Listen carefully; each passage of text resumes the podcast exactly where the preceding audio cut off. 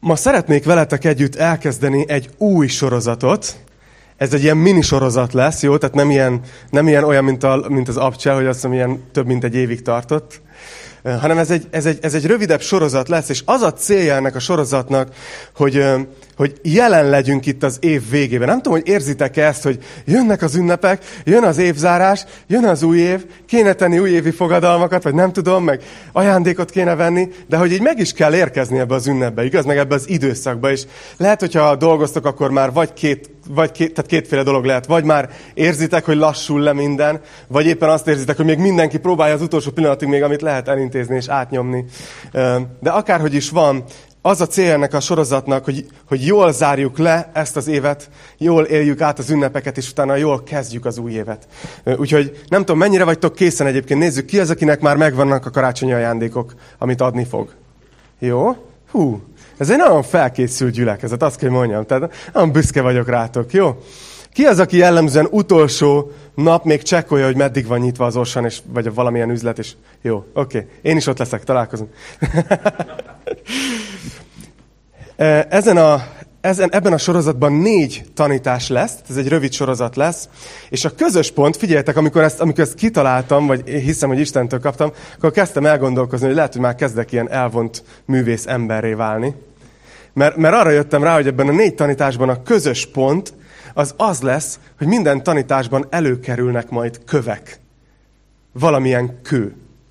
És és így gondolkoztam, tudjátok, hogy milyen, milyen címet adjak ennek a sorozatnak. Gondolkoztam, hogy lehetne az a cím, hogy Ej, mi a kő de aztán elvetettem, ez nem tűnt túl komolynak a, egy ilyen évzáró sorozathoz, meg a karácsony is benne van.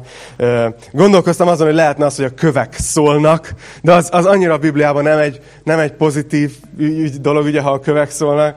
Aztán gondolkoztam, hogy lehetne az, hogy we will rock you, de, és akkor itt ezen a ponton úgy döntöttem, hogy abba hagyom, nem ötletelek tovább a sorozat nevén, egyszerűen csak belevágunk, és majd mindjárt érteni fogjátok, hogy miért kövekről fogunk a követ, követ, következő négy hétben beszélni.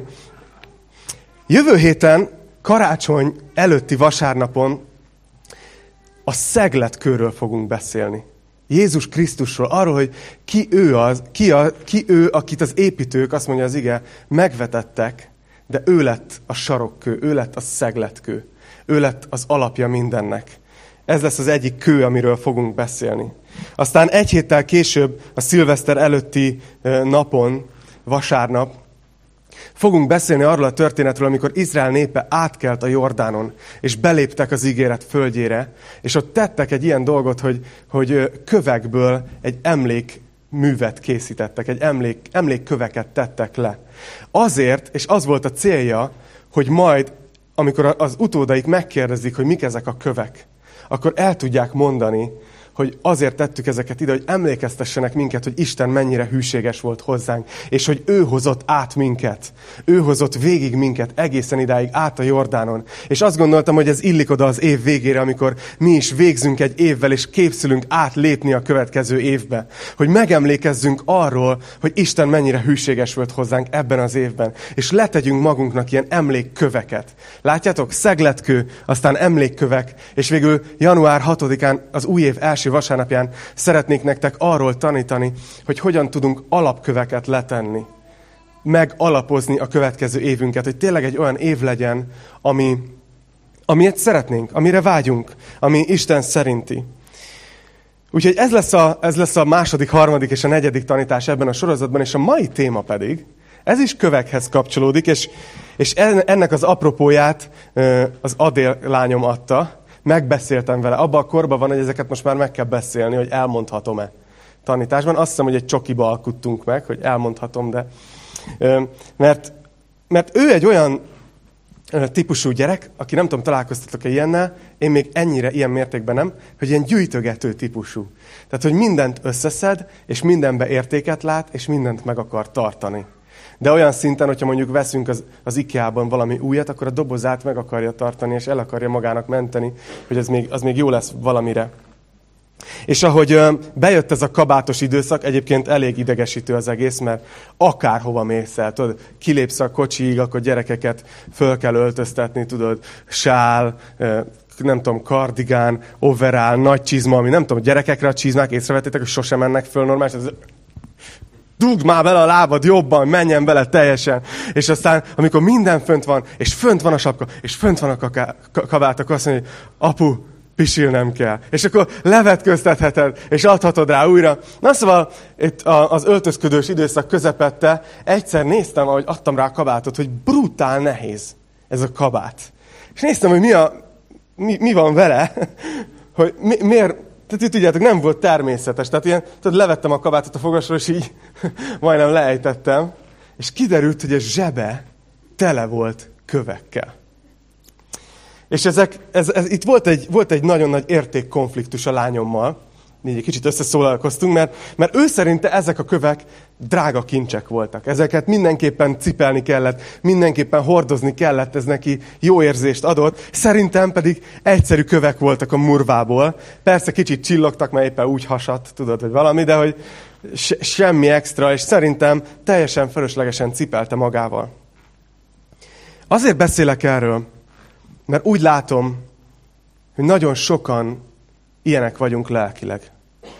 Hordozunk magunkkal köveket a zsebünkben. Vagy lehet, hogy a hátizsákunkban, így a hátunkon. És ezért azt a címet adtam a mai tanításnak, hogy mit cipelsz a válladon. Mert nagyon sokan cipelünk magunkkal súlyokat, terheket, és valamiért ragaszkodunk ezekhez. Ugyanilyenek vagyunk, ilyen, ilyen gyermeki lelkülettel ragaszkodunk, és azt gondoljuk, hogy ezeket nekünk kell vinni. Ezek, ezek a mi terheink, ezeket nekünk kell cipelni. De valójában nagyon sokszor ezek a dolgok csak terhelnek, lelassítanak, ugye nem tudsz úgy, mint egy gyerek, hogyha tele van kövel a zsebe, akkor nem tud ugyanúgy játszani. Akkor, hogyha kirándulni úgy mész, hogy tele van a hátizsákod mindenfélével, akkor nem tudsz úgy haladni, hanem amikor meg vagyunk terhelve, akkor lelassulunk. És ez az életben is így van, amikor meg vagyunk terhelve, amikor a szívünk meg van terhelve, akkor lelassulunk, és akkor nem tudjuk élvezni igazából az utazást. Kifárasztanak, nem hagyják, hogy átéljük az élet örömét. Talán egyszer már meséltem nektek azt a történetet, amikor e- Kopenhágában csóró diákként város néztem, és nem akartam arra pénzt adni, hogy leadjam a csomagomat, tudjátok, ilyen megőrzőbe, ezért bőröndöt húztam magammal a macskaköves utcáin Kopenhágának, és egy gyönyörű város. Annyira szép, tényleg olyan atmoszférája van, és annyira, annyira jó hely, de egyszerűen Kb. semmi másra nem emlékszem a mai napig belőle, csak arra, hogy húzok magammal egy bitang nehéz bőröndöt a macskaköves utakon. Abszolút nem tudtam élvezni, nem tudtam átélni, azért, mert túl sok terhet húztam magam után. És megtörténhet velünk ez az életben, hogy annyi terhet cipelünk magunk után, hogy nem tudjuk élvezni az utazást. Nem tudjuk átélni ennek az örömét. Lehet, hogy így érzitek magatokat ma, néhányan. Lehet, hogy, hogy így így húzzátok magatokat. És lehet, hogy úgy vagytok vele, hogy jönnek az ünnepek, jönnek a, a beigli, a szaloncukor, a szeretet, a család, meg minden, de te úgy érzed, hogy el se tudod kezdeni átélni. Bele se tudsz vágni, mert annyi minden terhel le éppen. Úgyhogy ma nektek szeretnék beszélni. És valószínűleg különböző pontokon állunk ebbe, de ha éppen nem ilyen helyzetben vagy, akkor is remélem, hogy segíteni fog a mai tanítás, mert lehet, hogy lesz olyan időszak, amikor nagyon le leszel terhelve. És nagyon remélem, hogy építeni fogja a hiteteket ez a mai tanítás ebben a témában. A Biblia szerint nem kéne, hogy így éljünk. Nem kéne, hogy ilyen leterhelve éljünk. Jézusnak az egyik fő üzenete volt ez, amit felolvasok most nektek. Hogyha van állatok Biblia, akkor a Máté 11 fejezeténél nyissátok ki. És a, ott a 28 és a 29. versben Jézus elmondja az egyik központi üzenetét a szolgálatának. Azt mondja, jöjjetek én hozzám, minnyájan, akik megfáradtatok, és megvagytok terhelve. És én megnyugvást adok nektek. Vegyétek magatokra az én igámat, és tanuljátok meg tőlem, hogy szelid vagyok és alázatos szívű, és megnyugvást találtok a lelketeknek. Mert az én igám jó, és az én terhem könnyű. Milyen radikális egy, egy gondolat Jézustól, igaz? De meg is, meg, észrevettétek, hogy megismétel benne gondolatokat. Tehát ezt nem csak véletlenül kimondta egyszer, hanem megint csak ránézett az emberekre, és azt mondta, így látta, hogy meg vannak terhelve. És azt mondta, hogy jöjjetek én hozzám minden, mindannyian, akik megvagytok terhelve. És nem semmi dolgot ígér. Azt mondja, hogy ha hozzám jössz, mert meg vagy terhelve, akkor, akkor én megígérem neked, hogy megnyugvást adok neked. És ezt kétszer is elmondja. A 28. vers végén azt mondja, hogy én megnyugvást adok nektek, és utána a 29. vers végén azt mondja, hogy megnyugvást találtok a lelketeknek. És utána még azt is mondja, hogy az én igám az jó, és az én terhem az könnyű. Ugye, ha erről beszélünk, hogy milyen terheket cipelünk magunkkal az életbe, nem biztos, hogy ez a tapasztalatunk, igaz? Nem mindig mondhatnánk azt, hogy, hogy, hogy olyan nagyon nyugalom van a lelkünkben. Nem, most nem kell a kezeket föltenni, de azért kíváncsi lennék, hogyha megkérdezném, akkor hányan mondanátok azt, hogy én nekem teljes nyugalom van a lelkembe, és minden teher, ami rajtam van, az könnyű. nem hiszem, hogy olyan nagyon sok kész felemelkedne a magazba. És ezen kezdtem gondolkozni, hogy miért van ez? Miért van az, hogy miközben a megváltónk, Jézus, akiben hiszünk, ezt mondta az embereknek, hogy gyertek hozzám, és, és megnyugvást találtok, aközben a gyülekezetek is tele vannak olyan emberekkel, és itt áll egy a színpadon, akik kattogunk annyi mindenen, és cipelünk magunkkal gondolati és csomó másfajta terhet. Miért van ez? Mit nem csinálunk jól? Mi, hol a hiba a rendszerben? Tudjátok, a, van, vannak ilyen helyzetek, most négy-öt hete küzdünk azzal, hogy ezek a monitor hangfalak itt reggel nem akartak megszólalni. És ilyenkor annyira dühít, hogy az ember nekiáll, igaz, hogy keresni, hogy, hogy, hogy, hogy hol a hiba a rendszerben, mert elvileg működni kéne. Így vagyunk a kereszténységgel is. Elvileg ennek a nyugalom dolognak, meg ennek a béke dolognak működni kéne, de aztán néha még sincs ott az életünkben, és akkor fölmerül, hogy hol a hiba. Egyébként, ha szeretnétek tudni, három kábel ment tönkre. Tehát, hogy hiába cseréltük ki az egyiket, még mindig volt két rossz a rendszerbe, tehát, hogy, de végül meg lett oldva, úgyhogy szólnak a monitor hangfalak, és kérjük az Úr védelmét rájuk a következő húsz évre. Én azt gondolom, hogy azért nem mindig éljük át ezt a nyugalmat Istentől, mert, mert elfelejtjük, hogy, hogy van egy másik dolog, amit Jézus tanított, és amit nem csak Jézus, hanem az apostolok tanítottak, amit az Ószövetségben már olvasunk, hogy amikor Istenhez jössz, akkor mit tegyél? Hogy viszonyulj hozzá? Így ír erről Péter apostol 1 Péter 5.7-ben. Azt mondja, hogy minden gondotokat őrá vessétek, mert neki gondja van rátok. Tehát, hogy Jézus azt mondja, jöjjetek hozzám, és utána látjuk ezt a másik dolgot, hogy amikor odamész Jézushoz, akkor, akkor történhet egy ilyen tranzakció, hogy te odadod neki a terheidet. Odadod neki, azt mondja, hogy vesd rá a terheidet és a gondjaidat. Oda jössz Jézushoz, most képzeljétek el ezt a jelentet, oda mentek az Úrhoz, és ott áll, ránéz a terheitekre, ránéz arra, ami, ami nyom. Én nem tudom, hogy titeket most mi nyom, és kit mi, ki mivel küzd éppen az életbe. De Jézus ránéz erre a dologra, és azt mondja, hogy add ide ezt nekem. Majd, majd én cipelem. Ezt neked nem kell tovább vinned. Úgy, mint ahogy én a kislányommal. Add el.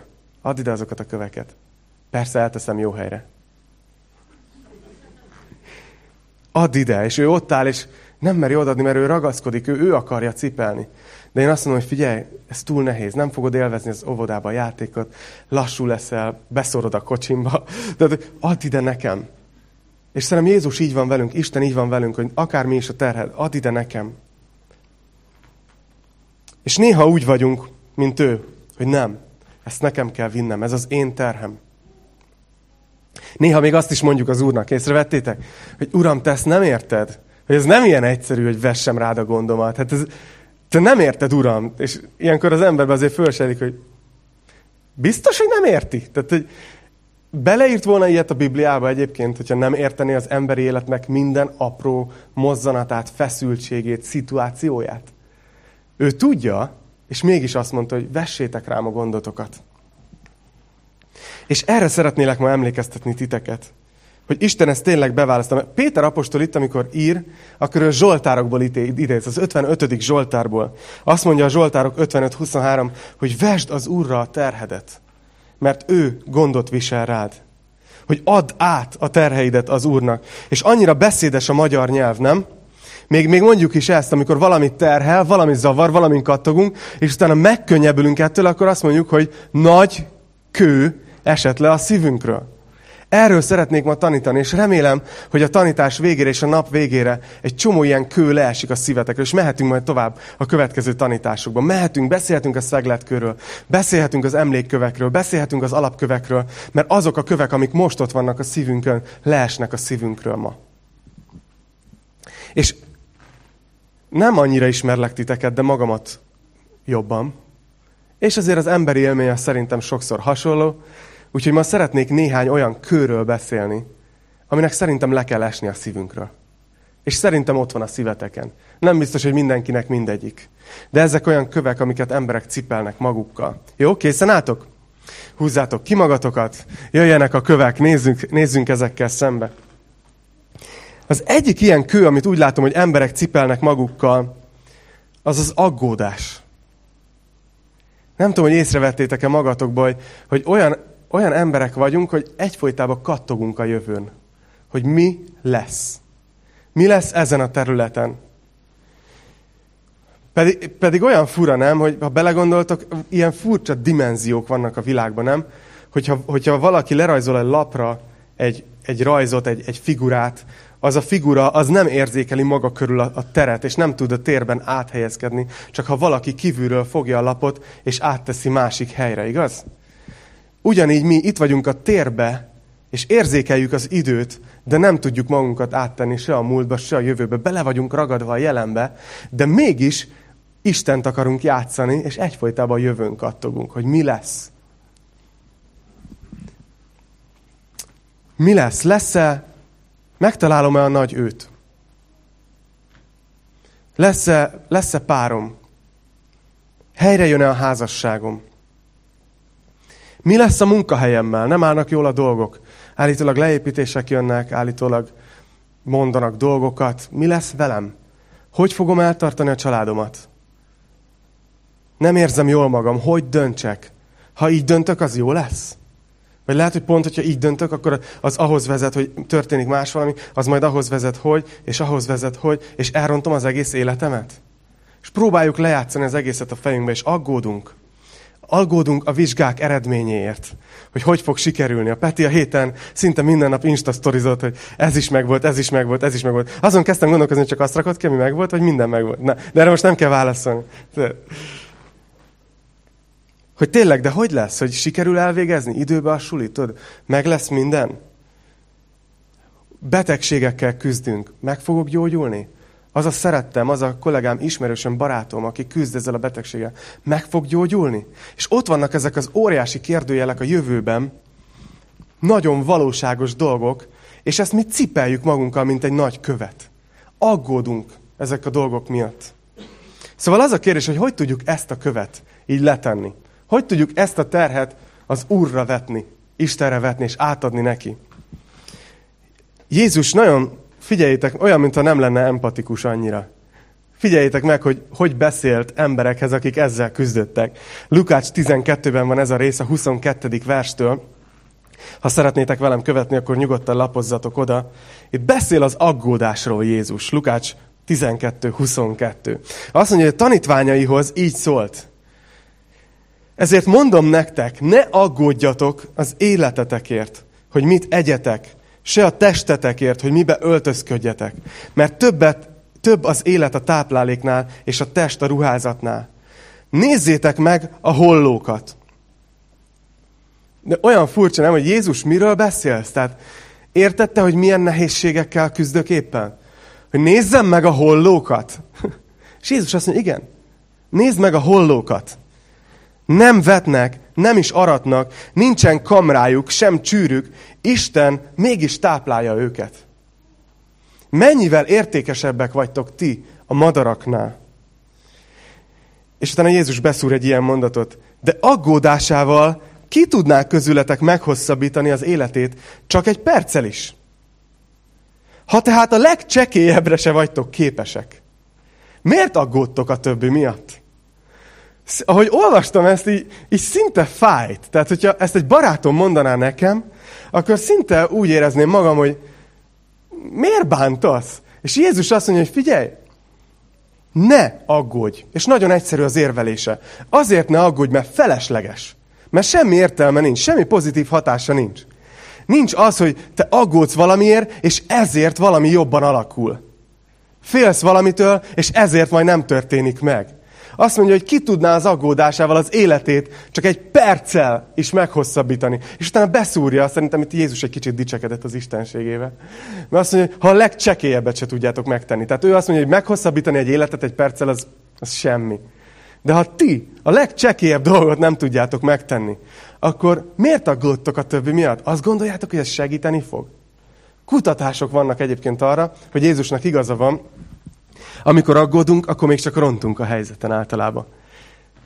Mert leterheli teljesen, nem tudom, hogy ki az, aki számítógépezik, és van lassú számítógépe, vagy találkoztatok már lassú számítógéppel, és amikor megnyitjátok azt a kis folyamat elemző ablakot, akkor látjátok, hogy valami a memóriát teljesen elhasználja, és ezért nem marad energia többire. Ilyen az agyunk is. Hogyha az összes sávszélességünket arra használjuk, hogy aggódunk bizonyos dolgok miatt, akkor nem marad energia a többi dologra az agyunkban. És Jézus azt mondja, hogy, hogy ne, ne aggódjál, nem mész vele semmire. Hogy nem az a megoldás, hogy a fejünket a homokba dugjuk, mintha nem létezne a kérdés. Jézus nem azt mondja, hogy ezek a kérdések nem valósak, hanem rámutat egy sokkal nagyobb dologra, amit érdemes viszont csinálni, amikor eszünkbe jutnak ezek a nehézségek és ezek a kérdések. Azt mondja, hogy ne aggódj, hanem helyette dönts úgy, hogy bízol Istenbe. Azt mondja, hogy nézd meg a hollókat. Isten táplálja őket, nem? Te mennyivel fontosabb vagy Istennek? Szerinted nem fogja megoldani az életed helyzeteit? Szerinted nem fog átvinni? Szerinted nem fog erőt adni? Nem lesz ott veled? Azt mondja, hogy nézzétek meg a hollókat. Azt mondja utána a 32. versben, nézzétek. Azt mondja, ne félj, te kicsi nyáj. Itt hozzánk beszél. Mert úgy tetszett a ti atyátoknak, hogy nektek adja az országot. Jézus azt mondja, hogy élhetünk azzal a bizalommal, hogy, hogy Isten, ami apukánk, aki nekünk tényleg jót akar. Nem, nem vesz el tőlünk semmit. És ő nem csak, hogy a kis aggodalmainkat meg fogja oldani, hanem azt mondja, hogy tudjátok, hogy igazából mi a jövőtök? Hogy Isten nektek adja az országot. Hogy minden a tiétek lesz. Úgyhogy ne aggódjatok. Bízzatok Istenbe. Jézus ránéz az aggódásunkra, és azt mondja, hogy add ide nekem. Vesd rám ezt a követ. Vesd rám ezt a terhet. Máté 6.34-ben ugyanebben a részben azt mondja Jézus, hogy ne aggódjatok tehát a holnapért, mert holnap majd aggódik magáért. Mennyire ilyen, ilyen flagma egy mondat, nem? De igaz. Ne aggódjatok a holnapért, mert majd aggódik magáért. Nektek nem az a dolgotok. Adjátok ide ezt az aggódás nevű követ. Szeretném én vinni. Nem tudom, hogy hányan cipelitek az aggódás követ a szívetekbe. De így bíztatlak titeket, hogy, hogy így hozzatok egy olyan döntést, hogy leteszem, nem viszem át az új évbe. Bízok Istenbe. Megerősítem a bizalmamat Istenbe. Na, hagyd beszéljek egy második körről nektek. Készen álltok erre? Jó. Nagyon sokan cipeljük annak a terhét, hogy megfeleljünk. Úgy nevezném ezt a követ, hogy teljesítménykényszer. Mások véleményének akár, akár saját szemünkbe megfelelni, akár Istennek megfelelni. Mind a három irány nagyon kemény tud lenni. Hogyha akarsz teljesíteni, akarsz jó lenni. Igaz? Olyan jó érzés, amikor, amikor az van odaírva akár egy, egy, egy tárgynál, hogy megfelelt. hogy tudod, görbül, átmentem, megfeleltem, ami, amit elvártak tőlem, azt megtettem. És túl sokan élünk, és figyeljétek a többes egyest, a, azzal az érzéssel az életben, hogy nem vagyunk elég jók. Lehet, hogy én csak egyedül vagyok, akkor most magamnak tanítok egy pár percet, jó? De ha esetleg valakit még érint itt a teremben, annak külön örülök. Olyan sokan élünk úgy, hogy folyamatosan azt érezzük, hogy nem vagyunk elég jók. Hogy azt érezzük, hogy nem vagyunk elég jó szülők a gyerekeinknek. Hogy azt érezzük, hogy nem vagyunk elég jó házastársak. Hogy úgy érezzük, hogy nem, nem vagyunk elég jó keresztények. Nem is kell ez semmi családi kapcsolat. Hogy úgy érezzük, hogy nem vagyunk elég jó emberek. Az ima kérések között ilyen kérések jönnek be a gyülekezet honlapjára, hogy, hogy kudarcot vallottam keresztényként, és félek, hogy Isten meg fog ítélni engem. Én hiszek Jézusba, de félek az ítélettől. Keresztényként is ott lehet még ez a teljesítménykényszer Istennel szembe is, hogy nem vagyok elég jó Istennek. És nem tudom, hogy melyik a, a keményebb dolog az életetekben. Időnként érezhetjük attól, hogy nem vagyunk elég jók, hogy ránézünk egy másik emberre, hogy ő már hol van a mikorunkban, már mennyi mindent elért. Az összehasonlítás csapdája. Fú, ezeket mind úgy mondom nektek, hogy én ezzel brutálisan sokat küzdök. Nem vagy elég jó, nem vagy elég jó. Azért prédikálok annyit a kegyelemről. Mert annyira szükségem van erre a dologra, amit úgy hívunk, hogy kegyelem. És ez is egy kő. A megfelelési kényszer, a teljesítmény kényszer. Ez is egy kő, amit nem kell cipelnünk a tovább a 2019-es évben. És az alapunk az ez, mert tudjátok, van sok ilyen, ilyen motivációs előadó, meg motivációs könyv, hogy tökéletes vagy úgy, ahogy vagy, fogadd el magad, nagyon jó vagy, csak bontakozz ki, biztos hallottatok ilyeneket. És ilyenkor, amikor ilyeneket hallok, mindig fölmerül bennem, hogy mi alapján mondod ezt? Tehát te honnan tudod? Te Isten vagy? Vagy, vagy ez ilyen pozitív pszichológia, hogyha sokat mondom magamnak a tükörbe, hogy Attila nagyon király, vagy nagyon jó, vagy nagyon ügyes, vagy nagyon szép, jó, valami igaz belőle, de, de hogy ha sokat mondom, akkor majd, akkor majd tudod, akkor majd, akkor majd helyre jön az önértékelésem és az önbecsülésem. Nem, mert mi az alapja? Mi alapján mondom azt, hogy megfelelek? Mi alapján tudom kimondani? És az alapunk itt van a zsidó 10.14-ben, hogy Jézus miatt megfeleltünk Istennek. Nézzétek, azt mondja a zsidó 10.14, hogy ő egyetlen áldozattal örökre tökéletessé tette a megszentelteket. A megszentelt az nem azt jelenti, hogy valaki, aki tökéletes és hibátlan, és már nem véd hibákat az életbe. A megszentelés az azt jelenti, hogy, hogy vala, hogyha, hogyha én azt mondom neked, öm, nem tudom, pécézzünk ki valakit, John, azt mondom neked, hogy add ide azt a telefont, és te, te azt idadod nekem, akkor én ezt megszenteltem. Azt mondtam, hogy ez az enyém. A szent szó az azt jelenti, hogy valakinek külön választva, hogy ez az övé. Amikor mi szentek vagyunk, az azt jelenti, hogy mi Istené vagyunk. Hogy Isten így oda nyúlt értünk, megfogott, és azt mondta, hogy ez az ember az enyém. És azt mondja, hogy azokat, akiket megszentelt, azokat ő egyszer és mindenkorra elég jóvá tette. Ezt mondja? Nem. Majdnem tökéletessé. Ezt mondja? Nem, hanem azt mondja, hogy egyszer és mindenkorra tökéletessé tette azokat, akiket megszentelt. Mekkora dolog ez? Mekkora dolog az, hogy belenézhetsz a tükörbe, és nem azért, mert néztél egy motivációs videót, hanem azért, mert olvastad a Zsító 10-14-et, azt tudod mondani, hogy én tökéletes vagyok Isten szemébe. Radikális, még kimondani is, igaz? Hagyok egy kis időt, hogy gondolkozzatok ezen. Radikális, de igaz. Olyan fura, hogy annyira sok energiát teszünk abba, hogy kivívjuk az emberek elismerését. Mit fognak rólam gondolni? Olyan embereknek a véleményért teperünk, akik nem ülnek a trónon. Akik nem tudják, akik akik nem kötelezték el magukat értünk, akik nem szeretnek, akik nem léptek velünk szövetségre, akik nem adták oda értünk, az, értünk az életüket. És ilyen emberek véleményért olyan sokat teperünk. Miközben az, aki a trónon ül, aki megtette ezeket a dolgokat, aki szövetséget kötött velünk, aki odatta az életét, odatta az életét értünk, aki mindent megtett, ő azt mondja, hogy figyelj, nekem tökéletes vagy. Elég jó vagy. Megfeleltél. Nincs hova teperni. Tetszett egy tanítás, hallottam, az egyik, egyik kedvenc pásztorom Levi Lasconak hívják, ő Montanában vezet egy gyülekezetet, és ő tanította ezt, hogy, hogy, hogy ő észrevette egy ponton, hogy nagyon kritikus magával, mert ő is egy ilyen perfekcionista ember. És valaki azt tanácsolta neki, hogy rúgja ki önmagát, mint, mint a saját legnagyobb kritikusát. Mondjon fel, írjon felmondó levelet. Közös megegyezéssel vége. Nem lehetsz többet úgy az életembe, mint a legfőbb kritikusom mondta magának. És ugyan egy óra múlva fölvette magát a saját maga edzőjeként. Ugyanis, ha belegondoltak, egy sportcsapatba történik ez. Ugye? Hogy az edző az nem csak azt fogja mondani, hogy nagyon jó volt, srácok, annyira jól játszottatok. Az edző az meg fogja mondani, hogy ott az az átadás, az nem volt rendben, meg te nem önzőzzél meg te. Tudod, tehát hogy, hogy segít a csapatnak, de olyan lelkülettel teszi ezt, hogy felemelje őket, és a legjobbat hozza ki belőlük. Míg egy kritikus az mit csinál? Elmondom neked, hogy milyen béna vagy azért, hogy jól lent magad. Úgy lenne a sárba. És azt hiszem, hogy követnünk kell ezt a dolgot.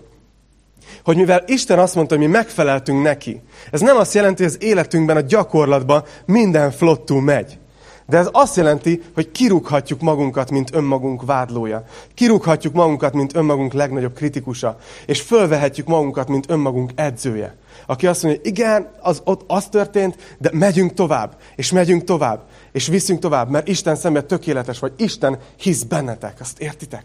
Akkor, akkor bátoríthatjuk, akkor van jogalapunk, hogy ezt mondjuk magunknak. És ez a, ezért ez a kő, ez is egy olyan dolog, amit Jézusnak odathatsz, és nem kell cipelni. Nem tudom, hogy potyognak-e már a kövek a szívetekről. Engeditek el az aggódást? Engeditek el azt, hogy, hogy meg akartok felelni? Csak gondoljatok vissza az elmúlt hetetekre, hogy, hogy ki volt az, akinek meg akartatok nagyon felelni. Vagy reméltétek, hogy jó lesz a véleménye rólatok. Ha nem Isten volt az, akkor engedd el. Isten volt az, akkor pedig tedd rendbe a teológiádat, mert neki megfeleltél. Na, hagyj beszéljek egy harmadik körről, és szerintem ez lesz az utolsó. Vannak közöttünk, akiket, akik egy másfajta terhet cipeltek magatokkal. És ez egy hárombetűs kő. Nem kő, hanem bűn. Időnként terhelnek minket bűnök, és cipelünk magunkkal bűnöket bűntudatot.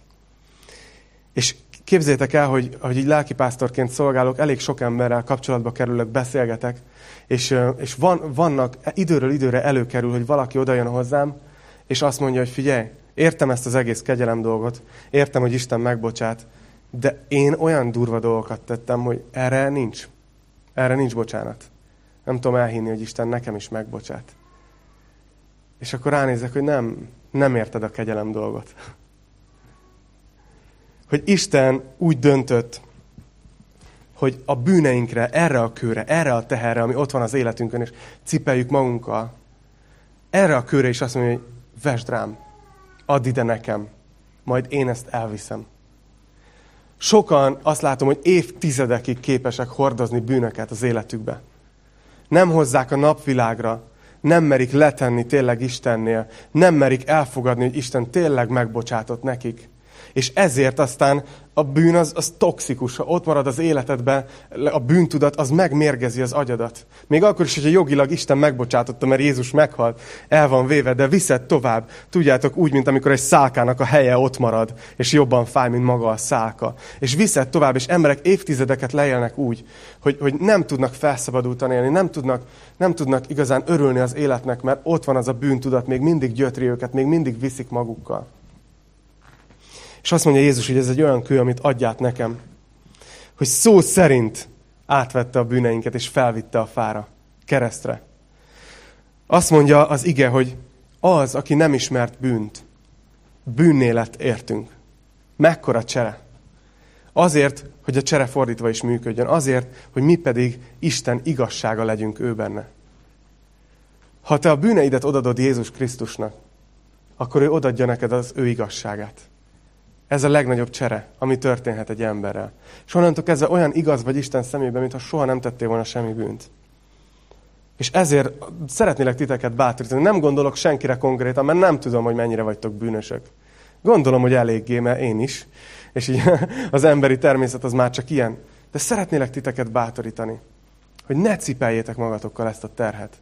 Hanem ezt akár most, ahogy úrvacsorázunk, dicsőítünk még, egyszerűen így engedjétek, hogy ezek a terhek lehújjanak rólatok. És az a titka ennek, hogy, hogy elhiggyed azt, hogy Isten megbocsátott. Mert a bűntudat az, az, az nagyon durva. Tudjátok, hogy a bűntudat az mi?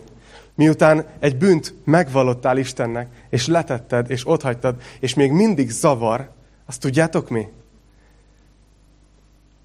hogy az ellenség azzal taktikázik, hogy a saját érzéseidet értelmezd úgy, hogy ez Isten véleménye. Tehát, ha te úgy érzed, hogy még mindig nyom az a bűn, akkor Isten még nem bocsátott meg ezek szerint. És beszélek ilyen emberekkel, akik azt mondják, hogy, hogy hát még sokat kell imádkoznom, hogy ezt Isten megbocsássa, mert én még érzem, hogy még nem szabadultam fel. És várjál, a saját érzéseidet, azt ne értelmezd úgy, hogy ez Istennek a véleménye, mert az egy nagyon veszélyes játék. Nézzétek, ezt nem én találtam ki, az 1 János 3, 19, 20-ban azt mondja, hogy és az ő színe előtt, Isten színe előtt azzal bíztatjuk a szívünket, hogy bár a szívünk elítél, Isten mégis nagyobb a szívünknél, és mindent tud. A Biblia tud erről a jelenségről, hogy van olyan, hogy valamit megbánsz, leteszel, odadod Jézusnak, és még mindig elítél a szíved. Még mindig ott van a vádolás benned, még mindig ott van benned. Ez a dolog, hogy nem tudsz tovább lépni. És azt mondja itt az ige, hogy föl kell magunk, az agyunkat vértezni azzal a tudással, még ezekben a helyzetekben is. Még ha a szívünk elítél is, akkor is azt fogjuk mondani, hogy Isten az nagyobb a mi szívünknél. Az azt jelenti, hogy amit Isten mond a bűneinkről, az fontosabb, mint amit az érzéseink mondanak a bűneinkről.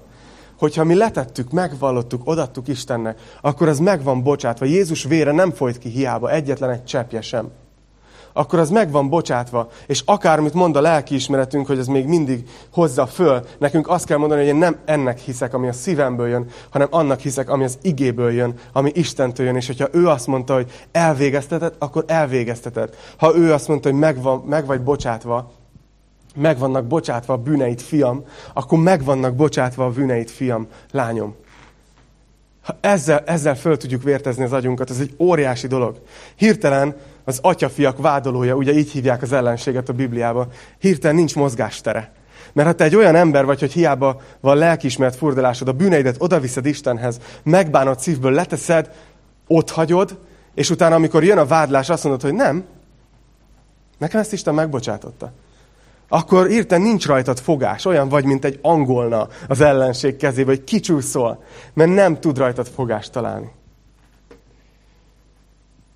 Tudjátok, annyira a szívemen van, és annyira sokszor beszéltem erről nektek, hogy, hogy Jézus nem, nem csak az volt odaírva a forgatókönyvbe, amikor a keresztem volt, hogy, hogy na, ezen a ponton kell azt mondani, hogy elvégeztetett. Ez nem valami átvitt értelmű szó volt, hanem konkrétan inni kért, hogy jó hangosan tudja kimondani, hogy elvégeztetett. Hogy ő, ő a bűneinket szó, szó szerint átvette, és fölvitte azt mondja maga testében a fára, és kárhoztatta a bűnt az ő testében, nem a miénkben. Milyen durva, hogy szabadok lehetünk.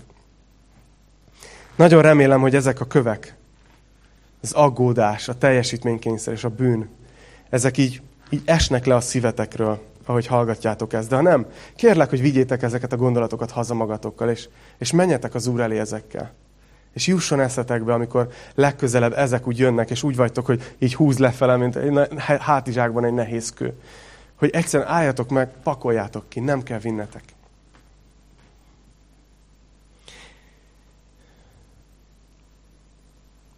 Van még egy kő. Erről Erről a Szentlélek folyamatosan győz meg, hogy beszéljek, mert már tegnap este éreztem, hogy kell beszélni, de elhesegettem.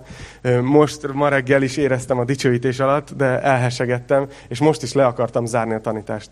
De, de úgy érzem, hogy muszáj erről beszélnem. Hogy, hogy Isten a betegségeinket is egy ilyen kőnek tekinti. Isten, ami gyógyítónk. És tudom, hogy nagyon sokan vagytok, akik küzdötök valamivel, vagy van a környezetetekben közvetlen közelről olyan ember, aki küzd betegséggel.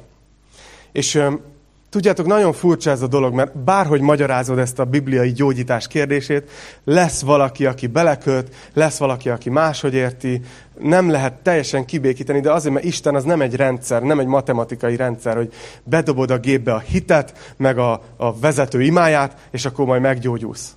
Tudod? És ha nem gyógyultál meg, akkor nem dobtál be elég hitet. Isten nem így működik. Látunk a Bibliában különböző típusú gyógyításokat. Látunk úgy, hogy valaki odajött Jézushoz, és és ő kérte, hogy, hogy gyógyítsák meg. Volt olyan, hogy valakit oda vittek Jézushoz, és a barátai hitéért Jézus azt mondta, hogy fiam, megbocsátottak a bűneid, és utána azt mondta, hogy kelj fel és járj. És volt olyan, hogy, hogy, hogy oda sem ment Jézushoz, és nem vitte oda, hanem oda sétált a Bethesdai tónál ahhoz az emberhez, és megkérdezte, hogy akarsz meggyógyulni? Hogy nem tudjuk pontosan, hogy Isten mikor és hogy gyógyít. De hiszem azt, hogy, hogy Isten akar ma is gyógyítani. Megint? Képzeljétek el, múlt héten. Ott van? Ja, ez vicces. Isten akar gyógyítani a bogárfóbiából. Isten akar gyógyítani minket nagyon komoly betegségekből, amivel küzdötök itt. És nem tudom nektek azt mondani, hogyha bedobjuk az imát, bedobjuk a hitet, akkor biztos a gyógyulás. De akarom a hit, hiteteket mégis tüzelni abba, hogy Isten viszont tud gyógyítani. És megteszi ezt ma is. Nem egy, nem két esetben. És ezért, ezért nagyon fontos az, hogy mint gyülekezet ne csak arról szóljunk, hogy eljövünk és, és éneklünk pár dalt az Úrnak, és hallgatunk egy tanítást, és feltöltődünk lelkileg, és beszélünk pár emberrel, és hazamegyünk, hanem nagyon fontos, hogy imádkozzunk egymásért. És ezért azt is gondolom, hogy a mai téma az egy olyan téma volt, hogy lehet, hogy, lehet, hogy így föl is téptem ebbe, emberekbe sebeket. Lehet, hogy, hogy van, aki azt mondja, hogy ú, most erről beszéltél, és az a helyzet, hogy pont nagyon küzdök, nagyon aggódok egy bizonyos területtel kapcsolatban, hogy pont nem tudom elfogadni magamat, vagy nem tudom elhinni, hogy Isten megbocsátott, vagy valamivel küzdesz, vagy akár egy betegséggel. És szerintem annyira jó, ha ilyenkor itt a végén azért szoktuk, nem azt szoktuk mondani, hogy véget ért az Isten tisztelet, hanem azt szoktuk mondani, hogy, hogy, hogy folytassuk közösséggel. És annak nagyon is a része az, hogy odafordulhatsz valakihez, akiben bízol, és kérhetsz tőle imát. Vagy oda jöhetsz hozzám, oda jöhetsz a bármelyik vezetőhöz, akiket itt láttok, és nyugodtan tegyétek ezt ma, szeretnék én is értetek imádkozni, hogyha valaki küzd ilyen dolgokkal. Nézzétek csak egy kis bátorítás a Jakab leveléből erre. Jakab 5, 13, 16-ig. Azt mondja, hogy szenvede valaki közöttetek? Olyan, mint a Jakab ezt a tanítást tartaná a kövekről, amit cipülünk. Azt mondja, hogy szenved valaki közöttetek? Imádkozzék. Öröme van valakinek? Énekeljen dicséretet. Betege valaki közöttetek? Hivassa magához a gyülekezet véneit, hogy imádkozzanak érte, és kenjék meg olajjal az Úr nevében és a hitből fagadó imádság megszabadítja a szenvedőt. Az Úr felsegíti őt, sőt, ha bűnt követett el is, is el, bocsánatot nyer. Valljátok meg azért egymásnak a bűneiteket, és imádkozzatok egymásért, hogy meggyógyuljatok. Mert nagy az ereje az igaz ember buzgó könyörgésének. És ezért van olyan nagy szerepem. Néha azt gondoljuk, hogy én imádkozzak, én az én életemmel, én az én teljesítményemmel. De hogy abban a pillanatban, hogyha Jézus Krisztusba hiszel, akkor Isten igaznak lát téged. És amikor imádkozol, az nem pattan vissza a plafonról. Amikor imádkozol, azt mondja, hogy nagy ereje van az igaz ember buzgó könyörgésének. Úgyhogy forgassátok ezeket magatokban, és most, ahogy fogunk, fogjuk folytatni a dicsőítést és az úrvacsorát, nyugodtan menjetek az úr elé. De később is, amíg, amíg itt vagyunk, nyugodtan bárki, gyertek, nagyon szívesen imádkozok értetek. De ugyanúgy a, a többiek is szerintem. Itt van Gergő, Peti, Fodorzoli kiment a gyerekszolgálat, bárki, akit, akit, akit láttok, de nem csak, nem csak velük, bárki a sorok közül tud értetek imádkozni. De ez a lényeg a mai tanításomnak, és ha ezt megjegyzitek, kövekről fogunk beszélgetni, kőkemény évzárásunk lesz, és évnyitásunk. De azért szerettem volna ezzel elkezdeni, hogy így az ünnepek előtt így engedjétek el ezeket a dolgokat. Hogy tudjátok, hogy szeretve vagytok. Hogy tudjátok, hogy Istenbe bízhattok, mert ő az apukátok, és nagyon szeret. Jobban szeret titeket, mint ahogy ti szeretitek a gyerekeiteket, vagy ahogy titeket szerettek a szüleitek. Jobban szeret és hogy bízzatok abba, hogy ő, ő elhordozta a betegségeinket, el akarja venni a terheinket. Azt mondja, hogy figyelj, neked ez túl nehéz. Vesd rám, majd én viszem. Nekem elég erős a vállam ehhez. Imádkozzunk.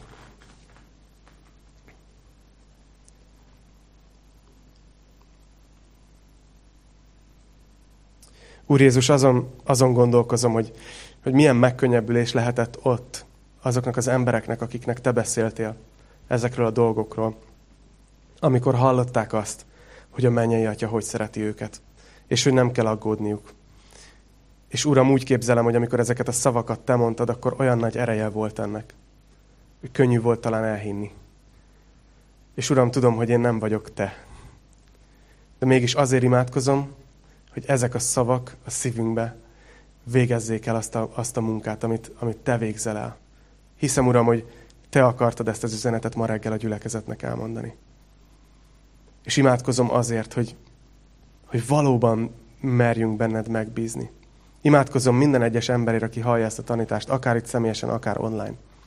Imádkozom, Uram, hogy a köveinket tudjuk átadni neked, hogy minden gondunkat tudjuk rád vetni, hogy ne akarjuk egyikhez se ragaszkodni, hogy ezt még én viszem, ezt még én cipelem. Uram, kérlek, hogy segíts nekünk ebben. Mi nagyon szeretnénk veled járni, nagyon szeretnénk azt az életet élni, amiről, amiről itt olvastunk, hogy, hogy nyugalmat találni a lelkünknek, és téged követni, veled lenni. Nagyon szeretnénk azt a terhet hordozni, csak ami tőled van, és ami könnyű. És Uram, csak azt az igát magunkra venni, ami jó, és ami tőled van. És szeretnénk az összes többi igát lerázni magunkról, Uram. Imádkozom, hogy tedd ma szabaddá a gyülekezetedet. Tegyél minket szabaddá a lelkünkben. Uram, segíts, hogy ne csak agyunkkal tudjuk, hogy Te megbocsátasz, ne csak az agyunkkal tudjuk, hogy Te szeretsz, és hogy bízhatunk benned, hanem imádkozom, hogy mindenkinek itt a következő napokban adj új megtapasztalást erről, hogy tényleg bizalomra méltó vagy, és megbízhat. Imádkozom ezért, Uram, és köszönjük azt, hogy ünnepelhetjük hamarosan a Te földre jöttödet, hogy emlékezhetünk arra, hogy Te nem csak beszéltél a szeretetről, mint sok más vallásnak a képviselői, hanem Te eljöttél és te bemutattad az emberek felé, hogy mit érez az Atya. És Uram, te engedelmes voltál a halálig, a kereszt halálig. És ezért nincsen semmi kétségünk a felől, hogy te szeretsz minket. És annyira szeretnénk karácsonykor ezt átélni, hogy mekkora ajándékot kaptunk benned, amikor ott Betlehemben felsírtál. Uram, kérlek, hogy adj nekünk egy nagyon jelentőségteljes ünnepi időszakot, egy nagyon jó évzárást, pihenést, és és Uram, azért imádkozom, hogy adj nekünk egy olyan új évet 2019-ben, amikor egyszerűen felszabadulunk arra, hogy a Te munkádat végezzük. Amikor felszabadulunk, végre elmerjük engedni azt, hogy a saját dolgaink miatt aggódunk, és rá tudunk fókuszálni, Uram, a Te dolgaidra, hogy az atyánk dolgaival kell foglalkoznunk. Uram, kérlek, hogy tedd ezt meg velünk, annyira sok embernek szüksége van rád, és annyira szeretnénk az eszközeid lenni. Erősítsd a Te népedet. A Te nevedben imádkozom Jézus, az atyádhoz és az atyánkhoz. Ámen. Amen.